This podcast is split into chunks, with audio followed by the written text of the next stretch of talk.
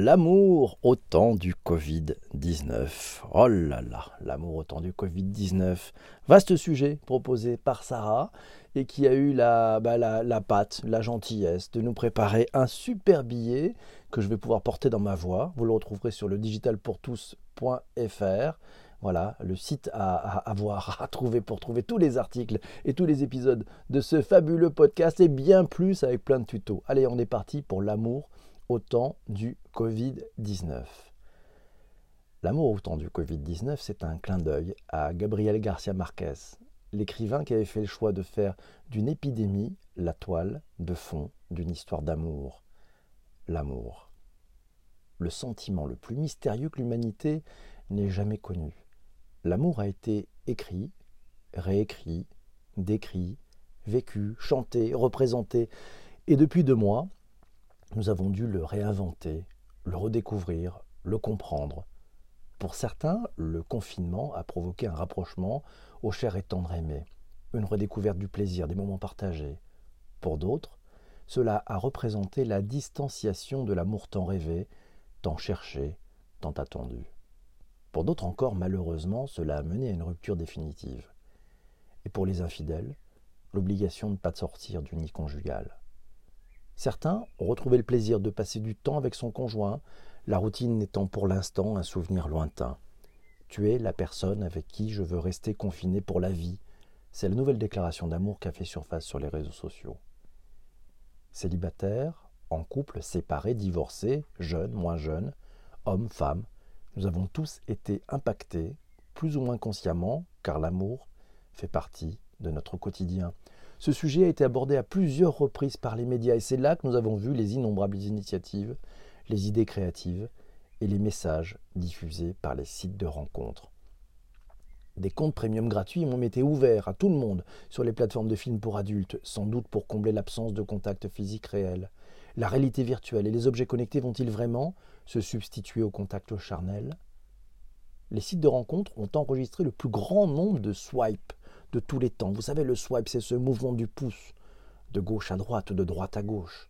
Pour cela, les sites ont aussi fait des efforts pour continuer à motiver leurs inscrits à la recherche de l'amour, malgré l'obligation de retarder les rencontres physiques à plus tard. Par exemple, pour accompagner les célibataires durant cette période de confinement, Mythique a lancé son premier podcast intitulé Amour et confinement. L'objectif, apporter des conseils et une vision positive du confinement, que l'on soit célibataire, jeune couple à distance ou bien confiné à deux. Pour les couples qui durent depuis des années, les psychologues ont donné un bon conseil. Écrire une lettre à sa ou à son conjoint ou sa conjointe, à ce qu'il paraît, écrire une lettre d'amour nous rajeunit et en recevoir une aussi. Cela fait apparemment du bien à un couple qui s'aime depuis des années mais pour lequel tout semble acquis. Il ne faut pas que l'on oublie les couples où l'un des deux partenaires est un sujet à risque, que ce soit par son métier, par son état de santé. Une période qui est très dure pour eux, obligés de faire chambre à part et d'éviter tout élan amoureux. La distanciation charnelle est une punition que le virus leur a infligée. Mais que ressentent les couples qui vivent des relations à distance ou qui ne vivent pas sous le même toit? Loin des yeux, loin du cœur? Le confinement ferait-il les yeux doux à l'adage amoureux? Finalement, nous sommes revenus à l'amour courtois. Et ça, ce n'est pas mal. Allez, le confinement est levé, allez donc vous faire aimer. Ah, ah on parle d'amour ce matin. On parle d'amour ce matin. Définition, selon Wikipédia. Ouais, petit tour sur nos amis de Wikipédia. On apprend que l'amour désigne un sentiment intense d'affection et d'attachement envers un être vivant ou une chose qui pousse ceux qui le ressentent à rechercher une proximité physique, intellectuelle ou même imaginaire avec l'objet de cet amour. Dans ce cas d'une autre personne, l'amour peut conduire à adopter un comportement particulier et aboutir à une relation amoureuse si cet amour est partagé. En tant que concept général, l'amour renvoie la plupart du temps à un profond sentiment de tendresse et d'empathie envers une personne. Toutefois, même cette conception spécifique de l'amour, nous dit Wikipédia, comprend un large éventail de sentiments différents qui vont de la passion amoureuse et de l'amour romantique à la tendre proximité sans sexualité, de l'amour familial ou de l'amour platonique et à la dévotion spirituelle de l'amour religieux. L'amour, sous ses diverses formes, agit comme un facteur majeur dans les relations sociales et occupe une place centrale dans la psychologie humaine. Le Covid nous a joué des tours. Le Covid nous a promis peut-être jouer des tours. Et c'est Sarah qui le dit dans l'outil d'avant-émission. L'amour, l'amour, l'amour, dont on parle toujours. L'amour met la nuit abonnée. Et le jour porte le masque, un masque qui veulent que l'on grimace. L'amour, l'amour, c'est parfois même aussi que le visage d'un autre qui n'est ni lui ni l'autre. C'était Mouloudji qui nous avait fait cette belle, ces belles chansons, cette belle chanson. Et c'est Louisa qui nous le dit. Euh, on a fait un plus gros tri sur les apps de rencontre. On ne laisse plus passer ces loustiques qui, sous prétexte d'humour, imposent des injonctions aux femmes pour accepter un rendez-vous. Où va-t-on faire ce premier rendez-vous nous dit Louisa. Nos lieux habituels sont fermés jusqu'à nouvel ordre. Il reste les petits musées où on ne pourra pas venir, euh, pas vraiment se parler, balade, slalomer pour éviter euh, d'un mètre les gens sur notre chemin. Et après, ah ouais, chacun et chacune rentre chez soi. Ben, à suivre sur le thread de Louisa.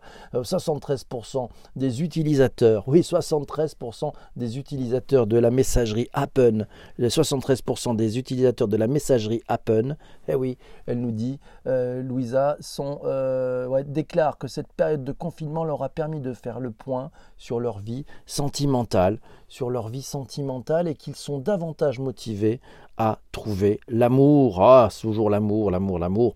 Et oui, euh, voilà, c'est beaucoup d'ailleurs d'obstacles et c'est clair, c'est pas facile. 71% d'ailleurs des utilisateurs vont privilégier l'apéro en plein air.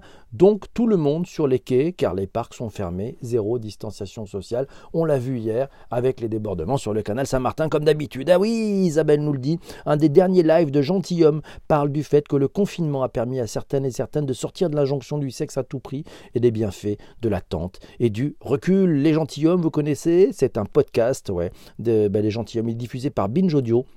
On a 30 ans, on ne comprend toujours pas les femmes. Oui, peut-être à écouter, c'est évident. Et c'est vrai qu'on a plein de commentaires. Voilà, super billet de Sarah, c'est vrai, mais c'est quoi ce texte de fou? Qu'est-ce qu'il est beau? Mais oui, allez le voir sur le digitalpourtous.fr. Et puis c'est Cyril qui me disait hier, oui, les mots grecs pour dire amour, il a trouvé ça sur Wikipédia. Oui, alors il y en a plusieurs, et ça va vous porter à réfléchir, et ça permet d'aller beaucoup plus loin. Il y a d'abord agapé. Oui, agapé, c'est l'amour désintéressé, il est divin, il est inconditionnel, il est universel, c'est la charité.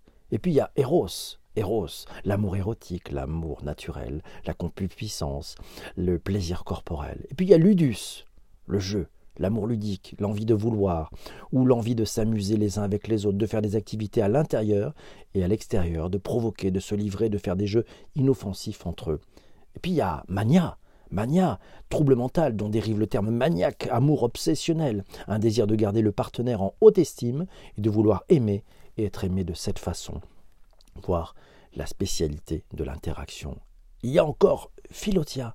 Philotia, euh, c'est l'amour de soi, l'amour propre, le respect de son propre bonheur ou avantage. Et puis il y a Philia, l'amour affectueux, l'amitié, l'amour bienveillant, le plaisir de la compagnie. On allait oublier pragma. Pragma, c'est la réalité, c'est l'amour éternel, il est durable. C'est une forme d'amour mûri, ayant vieilli comme du bon vin avec le temps. Il nous reste quoi?